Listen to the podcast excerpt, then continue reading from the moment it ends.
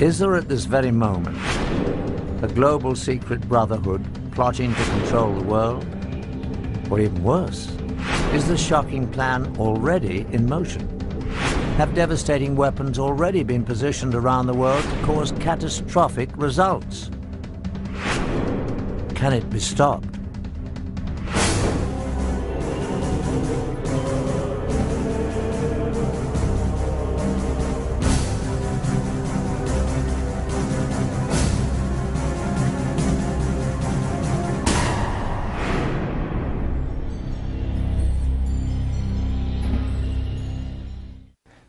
I'm Patrick Macnee. The Illuminati is said to be a global secret society that has been operating for centuries. A hidden brotherhood that includes some of the world's most influential people, people of all races and religions that hold top positions in government, churches, business, education, science, medicine, military, financial, and charitable institutions. A secret fraternity, whose sole purpose is to take over control of the entire world's resources, finances, and its people. If such a powerful secret society does exist, it represents the ultimate threat to the free world. In fact, it means that right now there is actually no free world at all. Some say it's preposterous, but now for the first time ever we have obtained proof not only such a global secret organization does exist, but it has infiltrated two of the most powerful intelligence agencies in the world. What's more, weapons of mass destruction have been hidden in the USA and other countries for future use. How could this happen? To get to the truth, we must first explore the dark reaches of the world's secret societies, whose history, rituals, and very existence are shrouded in mystery. Secret societies have existed for thousands of years. They all have one thing in common, unique knowledge, which they swear by oath to keep secret. For armed with this knowledge, limited to themselves, they believe they can control others. One of the earliest secret societies still exists today, the Masons. It is believed that its origins date back to ancient Egypt, when only a select guild of stoneworkers possessed special mathematical knowledge necessary for building the pyramids. Throughout history, masons kept their methods to themselves so that only they could build the great structures throughout time that still stand today. First, the pyramids, and on to the great castles and cathedrals of Europe. But secret societies were not limited to tradesmen. The word assassin has its roots in a secret brotherhood of Shiite Muslim warriors that controlled northern Syria during the time of the early Crusades in the 11th century. Their speciality, they had perfected the art of killing. The sect was founded by Hassan-i Sabbah, called the Old Man of the Mountain, who ruled from a remote stronghold. Hassan indoctrinated his devotees with the promise that if they fought and died for Allah, they would live forever in paradise full of heavenly and earthly pleasures. He used the gruesome power of torture and murder to give his teachings special impact and assure complete discipline and devotion. Hassan gave hashish to his fanatical disciples to induce a feeling of invincibility before sending them on suicide missions. Hence the name assassin was derived from the word hashashin, or hashish user. By 1100, the assassins were said to number over 70,000 fanatically devoted members. About the same time in history, another secret brotherhood was created, the Templars. The Prieuré de Sion, Priory of Zion, was a chivalrous fraternity created in medieval France with the purpose of preserving the Merovingian bloodline and returning them to the throne of France. Their official headquarters was the Abbey of Notre-Dame du Mont de Sion in Jerusalem. In 1117, Baldwin I, King of Jerusalem, found himself greatly indebted to the priory for their services in helping him attain the throne. In return, the king negotiated the constitution of the Knights Templar as the military and administrative arm of the Priory of Zion. The Knights Templar had been created ten years before for the purpose of safeguarding pilgrims on the road to the Holy Land. During their time in the Middle East, the Templars had contact with the Muslims, including the Assassins. In fact, after the Crusades, because of the enemies they had in common, the Assassins took refuge among the Templars, imprinting the Christian soldiers with much of their fanatical and deadly ideas. As the Templars developed, they became not at all an Orthodox Christian organization. But their secret rituals and doctrine were much more mystical, heretic, and occult oriented.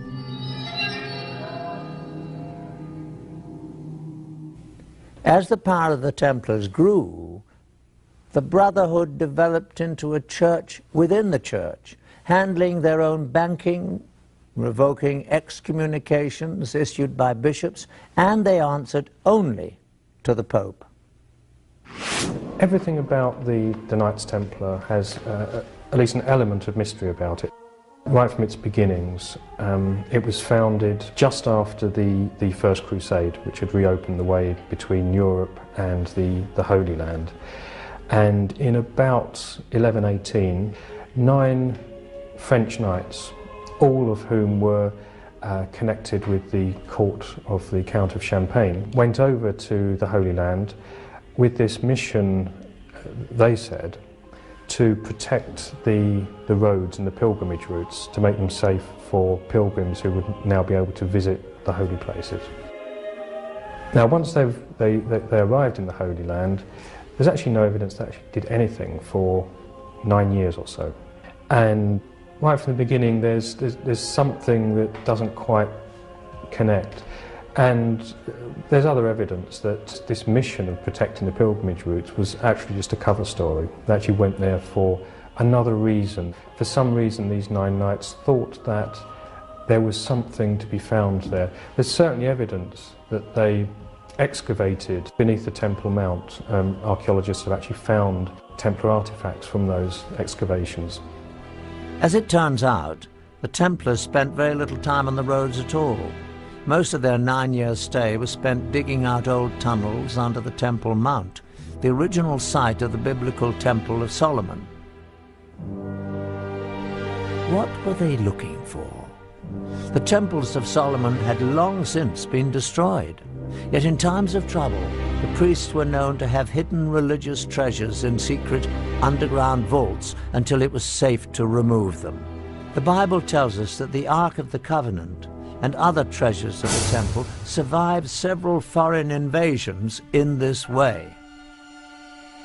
Perhaps the Holy Grail had survived in the labyrinth under the temple as well, waiting for man to rediscover its power. Certainly it was no accident that the knights stationed themselves in a mosque that rested on the ancient site. In fact, it was after their stay that they changed their name to the Knights of the Temple, or the Knights Templar. A monk by the name of Bernard, who later became Saint Bernard, was involved in the formation of the Templars. Saint Bernard was involved in deciphering ancient Hebrew text. Bernard, although many ways a very worldly person, was um, also very spiritual. In ways that are quite odd for his time, he was very much into uh, the feminine side of religion, very much into the Black Madonna cults of, uh, particularly of the south of France, which are very kind of mysterious, almost pagan. He had a great veneration for, for, the, for the feminine. Uh, embodied in lots of ways in the Virgin Mary, which was actually quite unusual for his time, and that appears to be the thing that drove him more than anything else.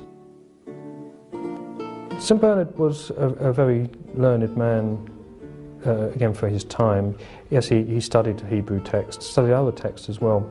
It could well be something that he found in there that gave these people the idea that there's something worth having in Jerusalem. It's, it's speculative, but it's a, it, it's a good speculation. It's, you know, it, it seems a very logical thing. You have people studying these old documents who suddenly want to get their people to some of these old places mentioned in these documents. You know, they're, they're looking for something. Personally, I honestly don't know what it was they found, except that it was people considered it important. Nobody knows for sure. Whatever it was, no, nobody knows where it went. Um, and it's, it, it's a real mystery. But uh, well, there's no shortage of theories, any of which could be correct. Um, documents, Ark of the Covenant, Holy Grail, whatever that is, but they certainly had their secret. A very old text records the find. We repaired to the secret vault and let down one of the companions as before. The sun at this time was at its meridian height, the rays of which enabled him to discover a small box or chest standing on a pedestal curiously wrought and overlaid with gold.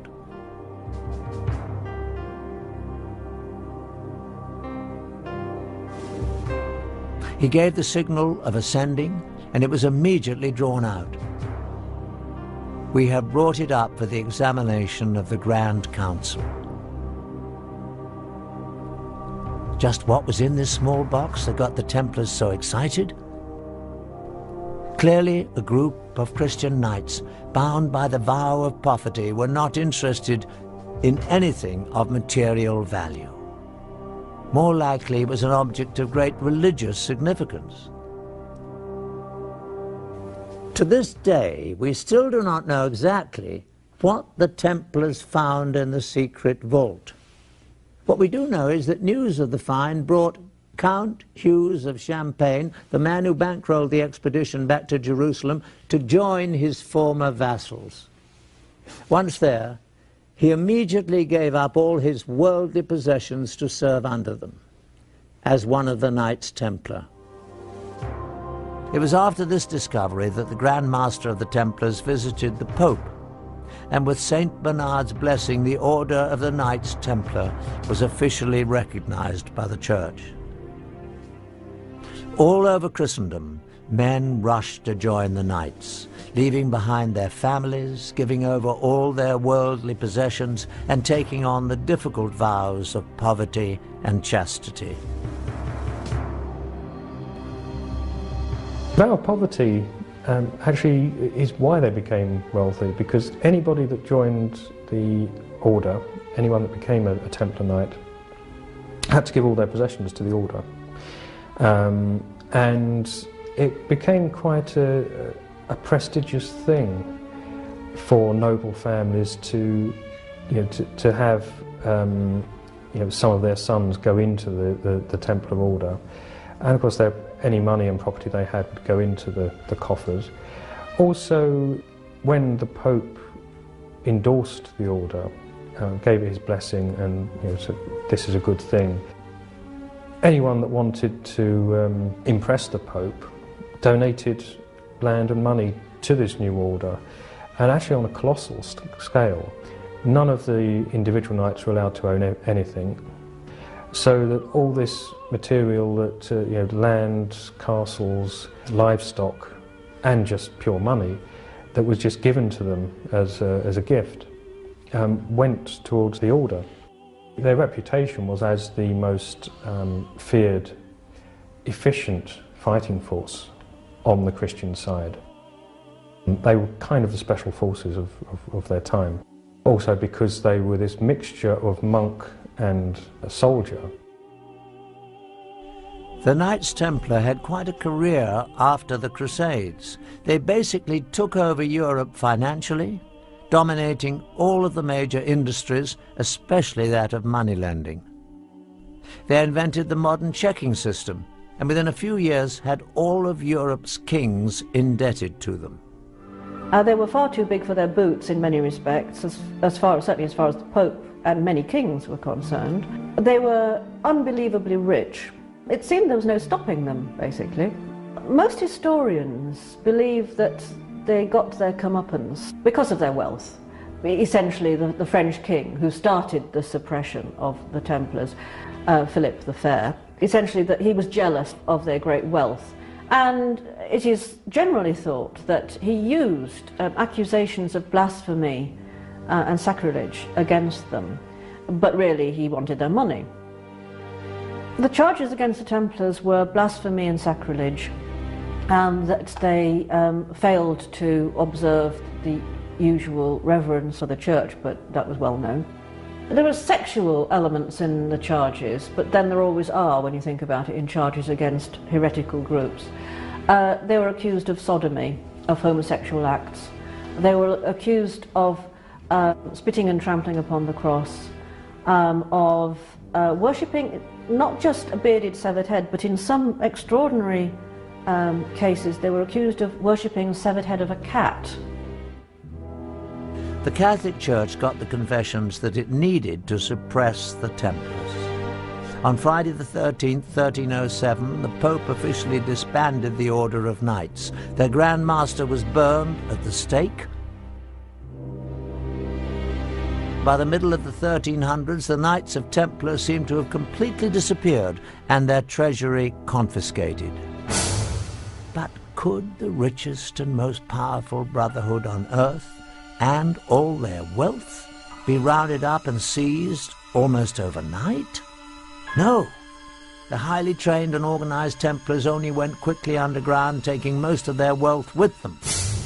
They evolved into an enormously powerful and well-financed secret society. Indeed, as history unfolded, the facts show that Templars never went anywhere except out of the public view. But with one added dimension, an extreme hatred for the Catholic Church. At the same time, the Priory of Zion assumed that they would meet a similar fate from the Church. They too seemed to disappear, but again, only from the public eye. Over more than 400 years, from the 14th through the late 18th centuries, the Masons, Assassins, the Priory of Zion, and the Templars existed as relatively isolated secret societies with a limited reach until on May the 1st, 1776, in Bavaria, the human race saw what might be its darkest day. Adam Weishaupt, a Jesuit-trained professor of canon law, well versed in the occult, formed a new secret organization that would unite all the secret societies for an unthinkable purpose, to gain complete control over the world and its resources and to achieve total domination of its people. Weishaupt euphemistically described it as a new world order. His diabolical brotherhood was founded on a synthesis of the themes of secret societies that had gone before. He skillfully combined Masonic secret rituals and knowledge, the assassin's Islamic mysticism, killing arts, and use of hashish the Priory of Zion's influential membership and the Templars' wealth, power, military science, and vendetta against the Catholic Church. To that, he added his own knowledge of the occult. It was not an accident that he chose May the 1st, a very important date on the satanic calendar, for the founding of his society. The group was called the Illuminati. The public translation was intellectually inspired. But Weishaupt himself said in private that the word was derived from Lucifer and meant holders of the light.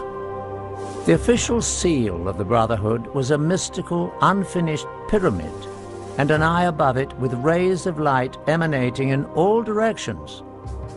The eye represented the all-seeing, all-knowing nature of the illuminated Brotherhood reigning above the world. To his followers, the founder listed the five top secret primary means that would be used to accomplish his dark goal of total world domination. One, monetary and sex bribery would be used to gain control of men already in high places in the various levels of all governments and other fields of endeavor. Two, the Illuminati who were on the faculty of colleges and universities were to cultivate the best students for the cause. Three, influential people and specially trained students under the control of the Brotherhood would be placed behind the scenes of all government, religious and financial institutions and used as agents. Four, the secret society would develop absolute domination of the media so that all news and information could be slanted to convince the masses that a one world government is the only solution to our many problems. Five, the final phase of the operation would employ all resources in place to initiate military coups that would overthrow all opposing governments and put the world under one global government controlled by the Illuminati. The group was originally composed of 32nd degree Masons and used various Masonic lodges as recruiting grounds and fronts.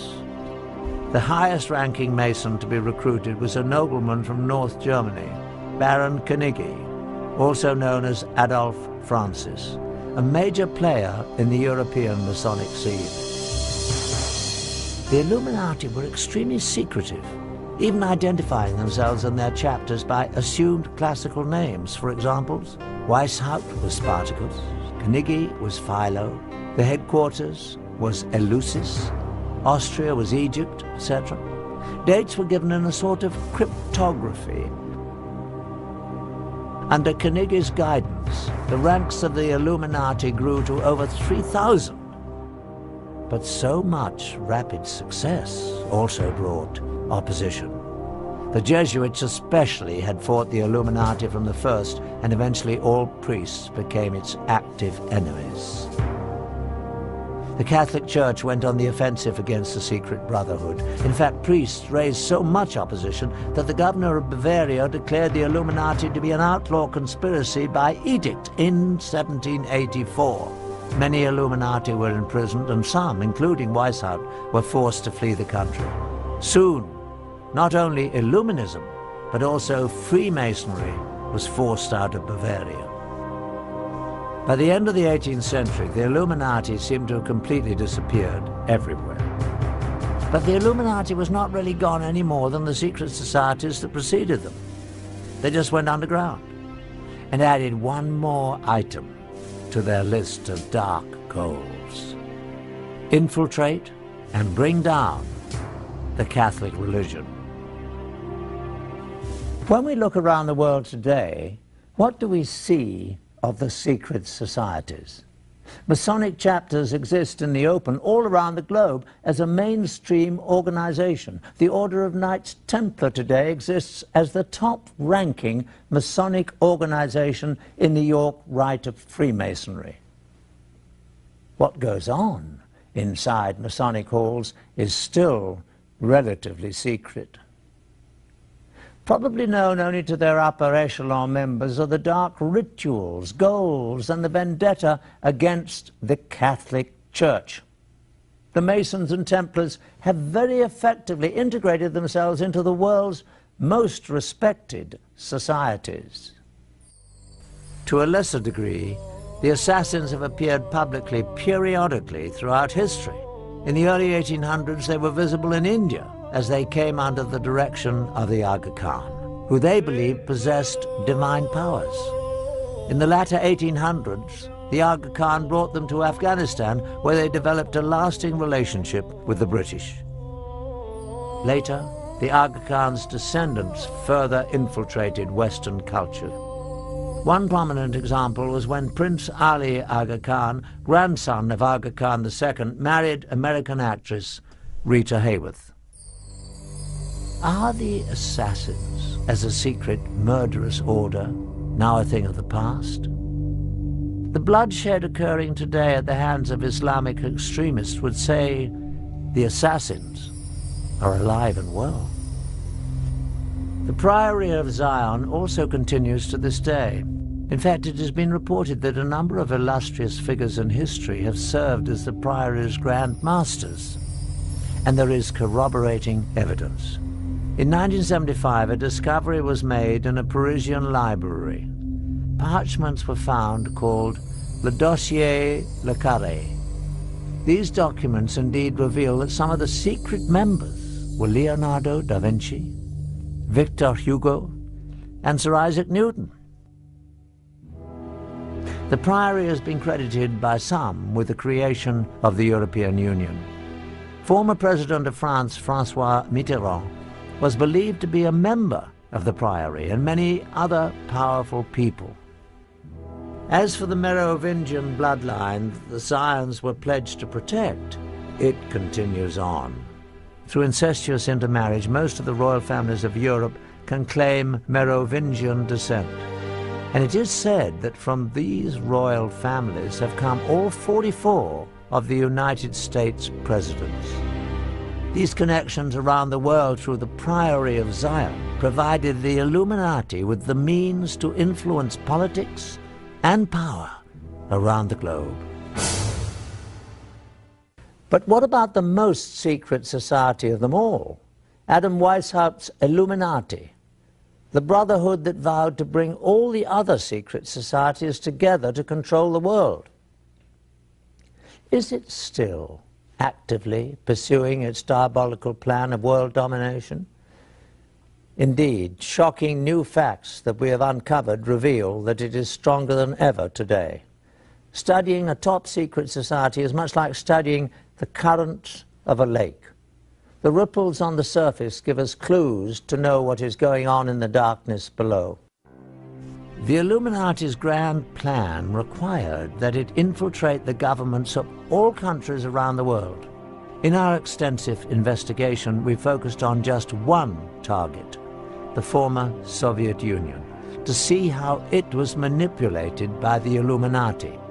An effective way to gain control of a government would be to penetrate its intelligence structures. Newly released information from the files of the KGB provides some unprecedented insight. Now that the Cold War is over, some highly classified information is being smuggled out of carefully guarded vaults in what used to be the Soviet Union. With the change to a market economy here, many items never before available to Russians are finding their way to the black market. They say that everything is for sale in the new Russia, including state secrets and the spies who kept them. After the collapse of the Soviet Union came the dissolving of the KGB the new government formed its own new security and intelligence agencies, employing many of the old KGB personnel, but leaving many without jobs. Even those with employment were often not paid as promised. We found that many former KGB employees were eager to give first-hand accounts of their classified activities within the agency for the right price. However, when the subject of the Illuminati was introduced, no amount of money could induce anyone to talk about it. We took this as a definite sign that we were on the right track and getting dangerously close to uncovering the presence of the secret brotherhood within the KGB. The former KGB employees were willing to direct us to black market sources where we might obtain further information, but at our own peril. Though most leads proved to be ultimately unproductive, we found that with perseverance, money and a bit of luck, it is possible to acquire classified Soviet documents. Using a hidden camera, we recorded numerous meetings over a period of months in which we attempted to obtain relevant materials. This transaction between one of our Moscow contacts and black market dealers proved to be one of the more successful ventures. Though, as you'll see, not without a few tense moments.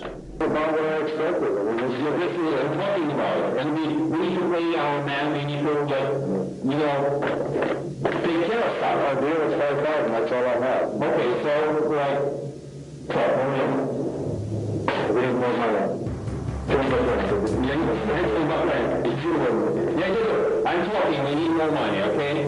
Like, we can get, okay, let's do that. Like, give us 5,000, that's okay, and uh,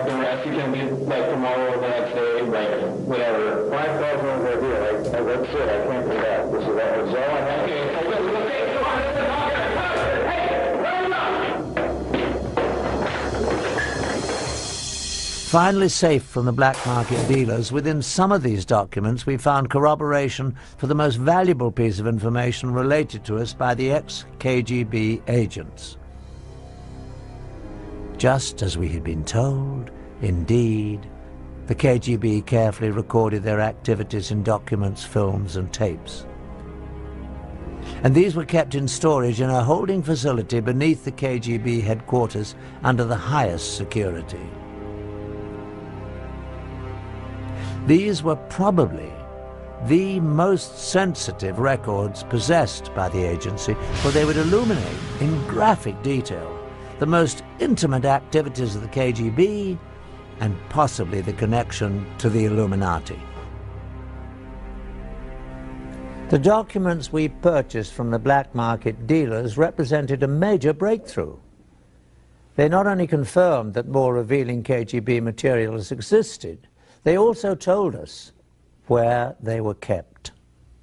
Again, we went to our black market sources, now armed with this new knowledge. We believe that with the demise of the KGB, most of the safeguards protecting its records would be gone.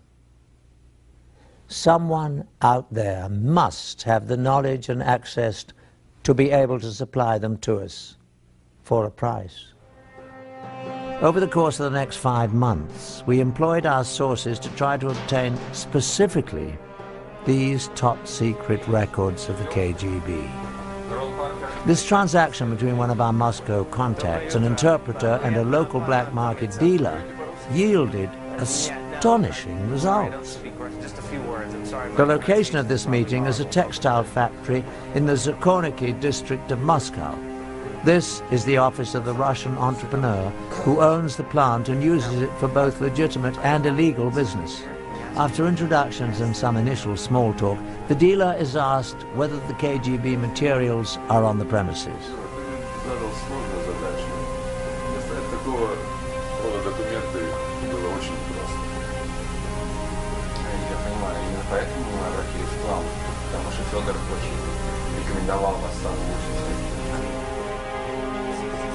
From a safe, documents are produced that relate to the films and tapes the dealer has promised to deliver. After an inspection of the documents and a cursory verification of their authenticity, the transaction is completed. Посчитай деньги. Okay, well, thank you. Uh, спасибо. Пожалуйста. Nice to meet you. Дмитрий Сергеевич, спасибо за вашу свидания. работу. До свидания. Money changes hands, and the tense group is led to another office where the films and tapes are said to be stored.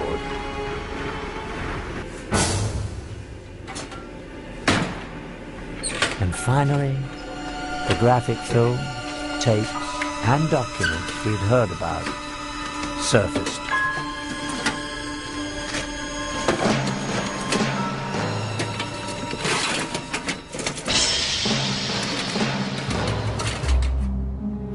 In a startling revelation within the classified documents we obtained, we find proof that the Illuminati infiltrated the Soviet Union and the KGB. These communiques between two high-level KGB agents actually refer to the original illuminated one, Adam Weishaupt, by name.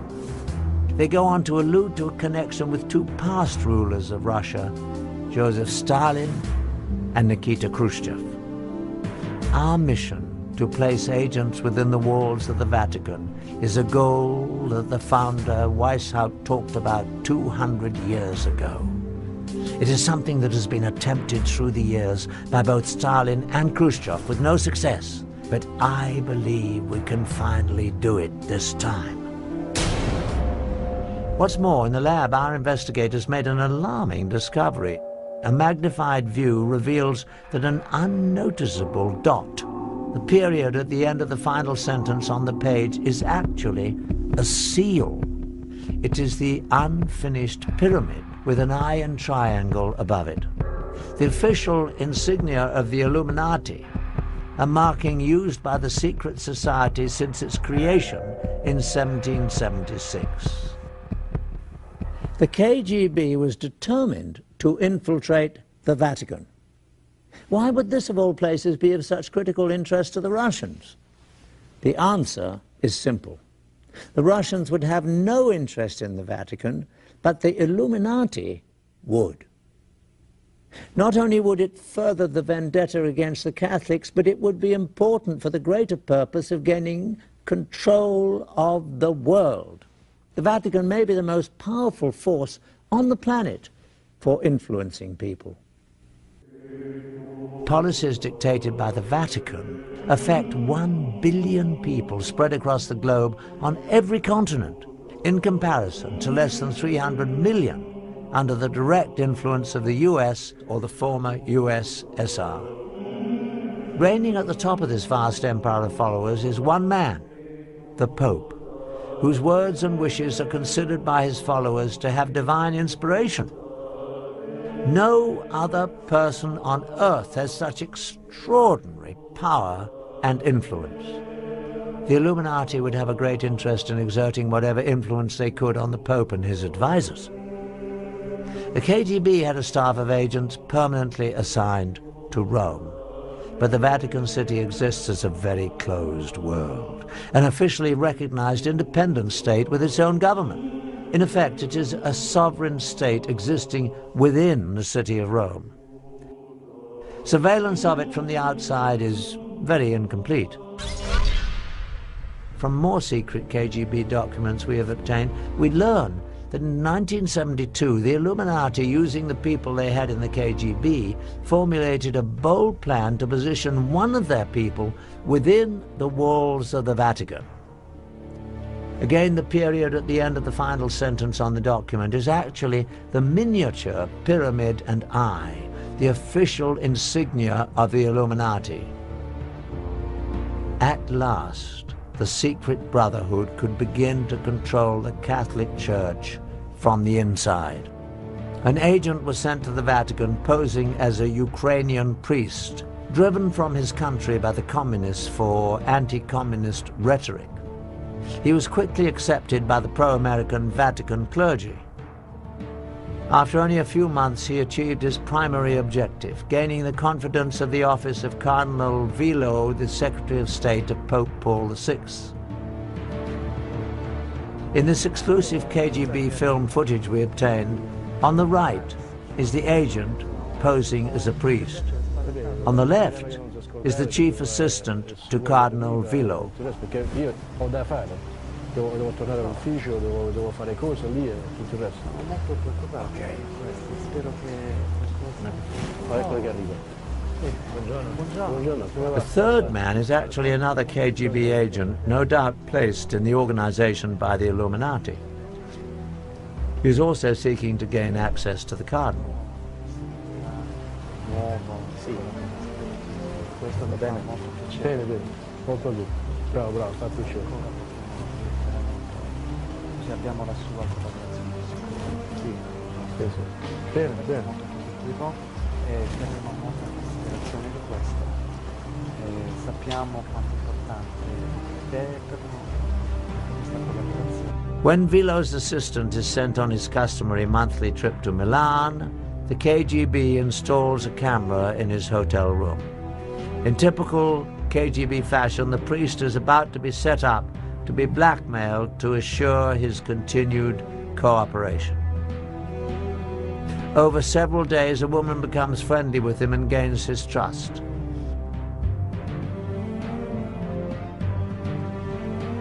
The film shows that the trap was well set.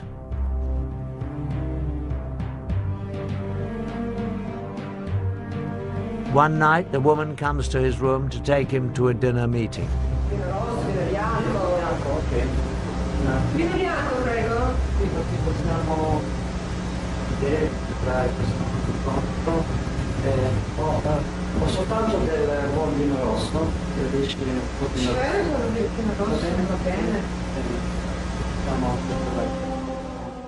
While he is briefly away pouring drinks, she takes off her blouse.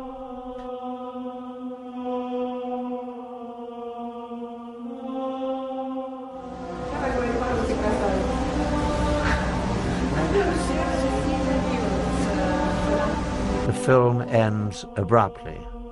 But no matter what the outcome of the encounter was, the brief shot of this priest with a half-dressed woman in his room is damaging enough to guarantee his future assistance in the surveillance of Villot's activities. Certainly in the near future, the Illuminati-controlled KGB agents will begin looking for ways to manipulate Vilo himself. Once that is accomplished, they will be extremely close to the very heart of the Catholic religion, Pope Paul VI. But it appears that the Illuminati was not content with exerting only influence to control the Vatican. They sometimes resorted to murder. Since the founding of the Illuminati, a number of officials have died at the Vatican under highly suspicious circumstances, including three popes. In each case, the death of the official was timed so as to have a great political significance, the telltale mark of the secret brotherhood influencing world politics for their benefit. In 1939, Pope Pius XI was poised to release a statement condemning both the Nazis and the fascists, groups doing the kind of evil that the Illuminati would be behind. But before he could make the public statement, he suddenly died. A close assistant, Cardinal Tisserant, was heard to repeat again and again in French, They have assassinated him! They have assassinated him! His body was quickly embalmed, making an autopsy and proof of cause of death impossible. In 1978, it seemed the secret brotherhood might again be using murder to manipulate the papacy. Paul VI suddenly died.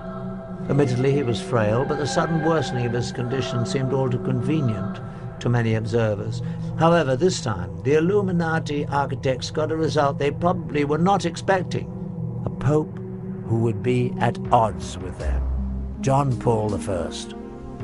Almost immediately after he took office, the new pope showed a great deal of independence. It seemed that John Paul had a special distaste for the corruption he had seen was rampant in the Vatican's finances.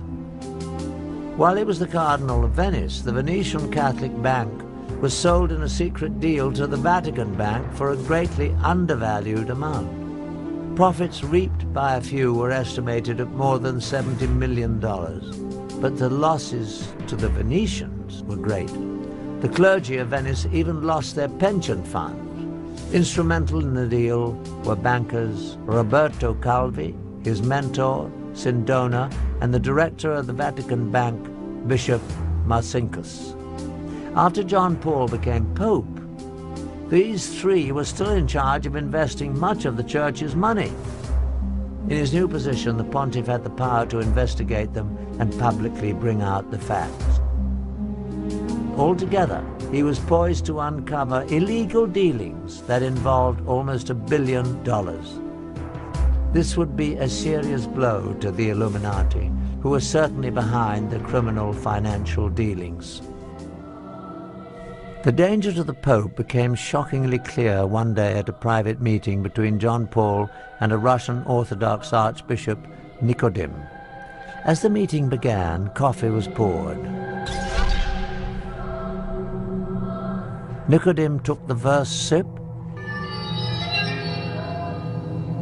and almost immediately collapsed to the floor and died. His face was very contorted in a horrible and unnatural grimace, as if the death was very painful. The stunned Pope carefully put down his own cup before he sipped. Certainly it came to his mind that the coffee must have been laced with poison that was meant for him. The official doctor, however, quickly proclaimed that the Archbishop had died from what had become the standard cause for deaths at the Vatican, a massive coronary. All the facts surrounding the mysterious death of the Russian Archbishop Nikodim pointed toward an assassination attempt and a cover-up. The Russian's body was embalmed very quickly after his death, without a prior complete medical examination. After the embalming, it would be impossible to perform an accurate autopsy to determine the cause of death, particularly if it involved poison. Also, the coffee the Archbishop drank was never collected for analysis, and no forensic investigation was ever carried out. Although the proof was gone, to many it was clear that the Pope had narrowly escaped being murdered only 10 days after he was elected. The experience proved so frightening that John Paul called a secret meeting with his top four cardinals to discuss the situation. The meeting took place on September the 28th, 1978. Only the four cardinals and the Pope were in the room. To this day, it is not known exactly what was said, but afterwards, the Pope was moved to take action. He ended the term of Cardinal Villot as Secretary of State. This was the same Cardinal Villot whose assistant had been blackmailed in the KGB films taken in 1972. Over the six years, this cardinal must have also been drawn into the Illuminati's web. Removing him meant that the Pope had uncovered at least part of the dark secret. But even John Paul could not avoid his fate at the hands of the Illuminati. That night, the pontiff retired earlier than usual and took with him detailed notes of the secret meeting to deliberate upon. At 5 a.m. the next morning, the Pope's closest attendant, Sister Vincenza, became concerned. His Holiness had never overslept before. She peered inside his door. John Paul appeared to be sitting in bed with a light on as if he were reading. Various papers were around him. But to her horror, his face was frozen in the same agonized contortion she had seen on the face of the dead Russian Nikodim only days before. After only 33 days as Pope, John Paul was dead. After more than 200 years of protecting their secret ways, the Illuminati was very thorough at covering its tracks. Although the Pope had relieved him of his Secretary of State duties just hours before, Cardinal Villot took charge. As the senior cardinal, he was now, in essence, the temporary Pope. He first locked himself in the papal bedroom and collected prescription medicine from the bed table and most of the papers in the room, including notes of the secret meeting. Also taken were the candies the pontiff often enjoyed while reading, and even the Pope's reading glasses and slippers. All these items were never seen again. Next, Villot sent Sister Vincenza away to a convent after forbidding her to tell anyone that she had found the pontiff dead and anything about what she saw. And then at 6.10 a.m. he ordered embalmers to be summoned. But the most shocking occurrence of all was that they arrived almost immediately. It was estimated that given the distance the embalmers had to travel, they must have been contacted at 4.45 a.m., 15 minutes before the time that the sister had discovered the Pope. At 7.30 a.m., a public announcement was issued. The cause of death was heart failure. Instead of Sister Vincenza, it was reported that the Pope's secretary, Monsignor Maggi, had found the body and the time of discovery was changed to 5.30. By the time of the announcement, the embalmers had already done their work, just as in the all too similar death of the Russian Archbishop only 23 days before. Any possibility of a 100% accurate autopsy was eliminated. If foul play was involved in the death of John Paul I, the chance to prove it was conclusively gone forever.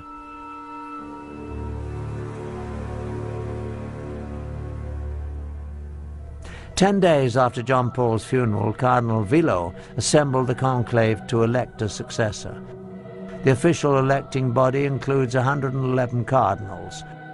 Once sequestered in the Sistine Chapel, the cardinals must invoke the power of the Holy Ghost to guide them to their decision. But in truth, the principal candidates for Pope are not determined behind the closed doors of the conclave. These decisions are made in the elegant restaurants of Rome, where the most powerful cardinals meet for their dinners and lunches. When the cardinals finally entered the Sistine Chapel for the closed-door session Sunday morning, October the 15th, 1978, it became the scene of a theatre of political manipulation on all levels. From promises whispered between cardinals to heated debates with each ballot tensions elevated. After the eighth ballot, white smoke billowed up from the Vatican, signaling that a new pope had been elected. It also signaled a staggering defeat for the KGB and the Illuminati. The new pontiff was a staunchly anti-communist Pole, John Paul II. But the Illuminati does not accept defeat easily. On May the 13th, 1981, Mehmet Ali Agca, a man wanted in Turkey for murder, stood outside the Vatican Basilica in the crowd waiting for the Pope to ride through. According to Ali own account, John Paul came out of the Vatican about 5 p.m. in a white jeep. As the Pope came by, Ali Agca pulled a pistol up and fired three times before being wrestled to the ground by the crowd. The pontiff was seriously wounded, but he would recover to continue his papacy. At first, Ali Agca asserted that he had acted on his own, but investigators became convinced that a much larger conspiracy had used the obviously unstable and dangerous man as a tool for assassination. Soon, Ali Agca admitted that the shooting was part of a Bulgarian conspiracy masterminded by the KGB. But of course, both Bulgaria and the Soviet Union denied any involvement. When the jury announced Ali Agca's conviction and life sentence, he seemed shocked that he'd been left to bear the responsibility for the crime alone. Then he began laying out the precise details of the conspiracy to Italian investigators, naming all those involved. On November the 25th, 1982, Serge Ivanov Antonov, an employee of the Bulgarian National Airline, was arrested in Rome and charged with involvement in the assassination attempt. Soon, the list widened to include three other Bulgarians and four Turks. In July 1983, as Agca was being transported to another facility, the world saw him publicly admit the KGB connection as he shouted to reporters that the KGB and Bulgarian intelligence services were involved. Later, he explained that he had been trained in Bulgaria and Syria by KGB experts in international terrorism. He also admitted that Antonov was an accomplice along with two Bulgarian embassy employees. In 1984, Italian judge Lario Martella was convinced that the KGB and the Bulgarian Secret Service were involved in the assassination attempt on Pope John Paul II. The judge released this finding based on the following facts. Agca used a perfectly forged passport to enable his entrance into Italy, something available only from highly sophisticated sources. He also had enough money to allow him to stay for extended periods in Bulgaria, Switzerland, and several other European countries. There was evidence that he received substantial assistance in his activities in Italy leading up to the assassination attempt. In spring, the trial of eight men accused of conspiring to kill the Pope convened and the facts began to emerge. During the trial, Several Turkish defendants testified that they aided Agca in his travels from Turkey through Bulgaria to Italy. Another said he had made payments to Agca from the Bulgarians on trial. One admitted delivering the assassination weapon to Agca in a Milan restaurant.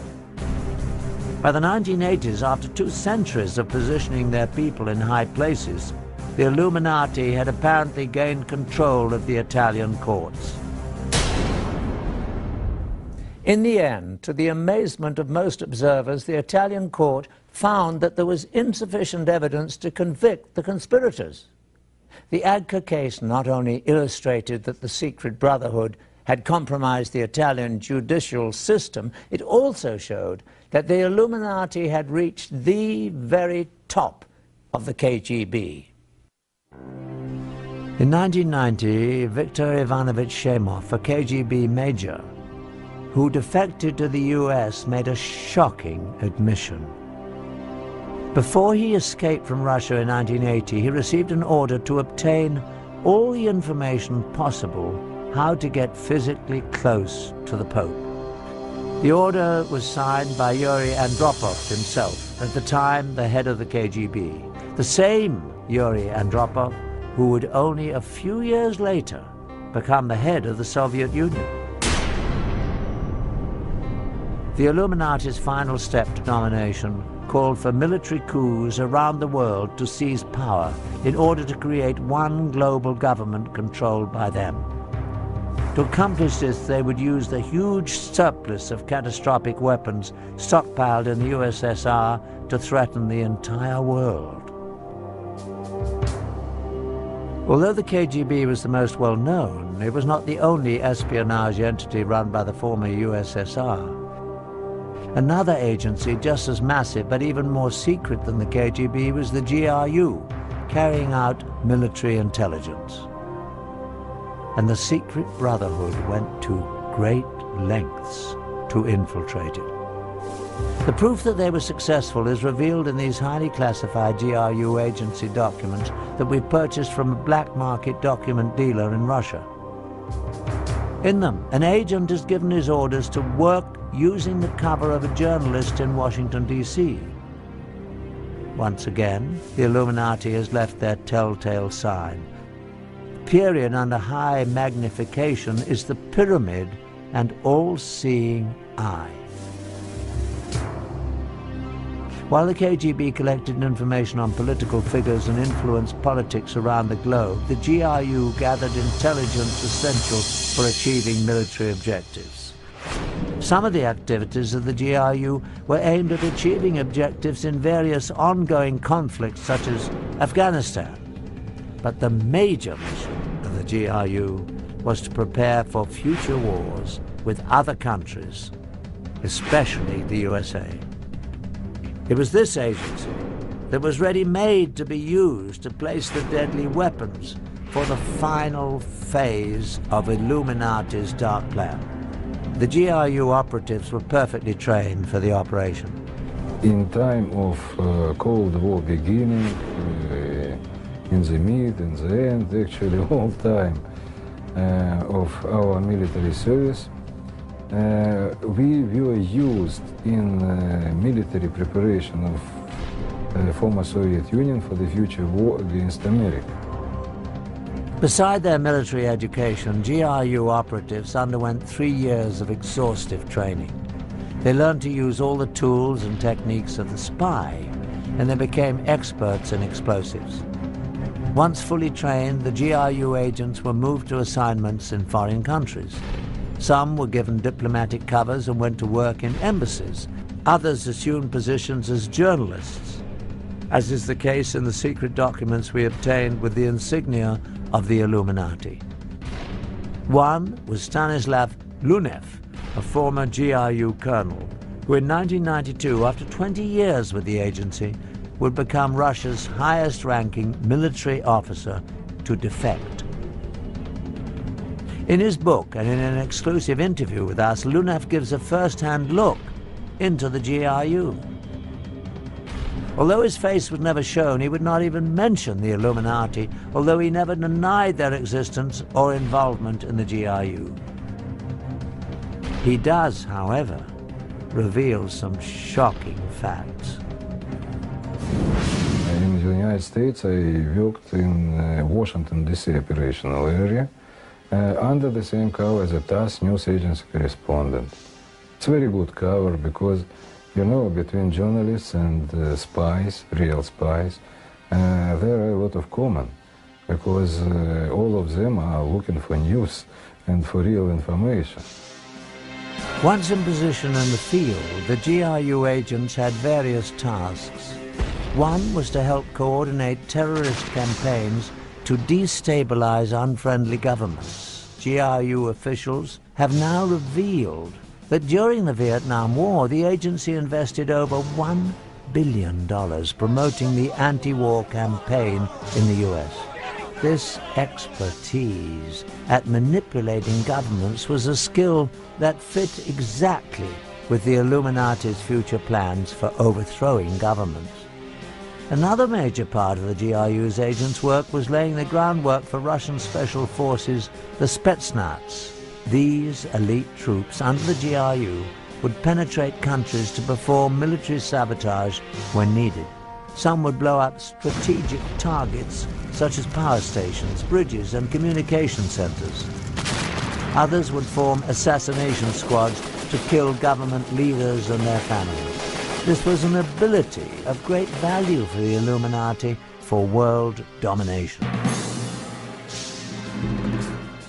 In order to bring the Russian special forces into foreign countries when required, the GRU needed to assure themselves that they would have access to cross the borders. For this, they relied on the expertise of the KGB.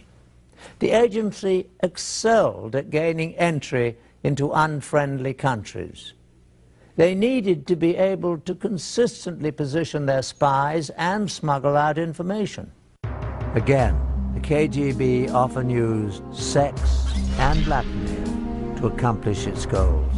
In this hidden camera film, the man on the right is a KGB agent acting as a raven, a male whose job is to seduce someone to commit espionage. This raven is in the process of setting up a Mexican border guard. I'll just, I'll get it replaced.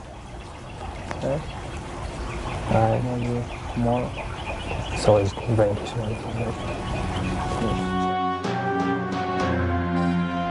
Once this border guard was hooked, KGB agents could freely cross into the U.S. from Mexico at this station. This information would then be passed on to the GRU, so they too could use the access to bring in agents and the Spetsnaz when they were called for. So, will you call me? I call you. You will?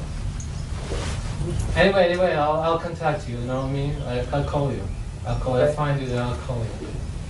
Are you okay? Yeah, I'm okay. Okay. To execute the plan for global chaos and military coups, the Secret Brotherhood used the GRU to position sleeper agents and devastating weapons around the world. These weapons would stay hidden in strategic places until the day they would be needed. At that time of the Illuminati's choosing, the agents would come out of hiding and the weapons used. These special operation forces uh, commanders um, are very highly trained uh, military professionals and they will come here when uh, real tension would be in place. Uh, and uh, they need to have very special weapon system to destroy very highly protected targets. So they will have nuclear weapons, chemical, biological, other weapon system. The most frightening weapons to be smuggled in were the small nuclear devices that have become known as the nuclear suitcase bombs. These weapons could be moved easily by one person, but had awesome destructive capabilities. Once they were in the US and other enemy countries, the weapons were hidden in safe places and could be retrieved in time of war. It is estimated that a frightening number of these nuclear devices were positioned in the US and other countries. In all probability, these nuclear devices remain hidden in their secret locations, all ready for use today. Thanks to the newly opened files of the KGB, we've had a shocking look at how the Illuminati has over the years manipulated the world's institutions like the Vatican. And we have seen that devastating weapons have been positioned around the world. We have focused on only Russia's connection to the Illuminati. Since Adam Weishaupt founded the secret organization in 1776, its tentacles have extended into many other nations around the globe. Even the United States shows telltale signs. The most obvious is on the back of the US $1 bill. Prominently displayed are the pyramid and the eye. The Illuminati's insignia put there in 1933 by order of President Franklin D. Roosevelt. Underneath are the Latin words Novus Ordo Seclorum, which translates as New World Order.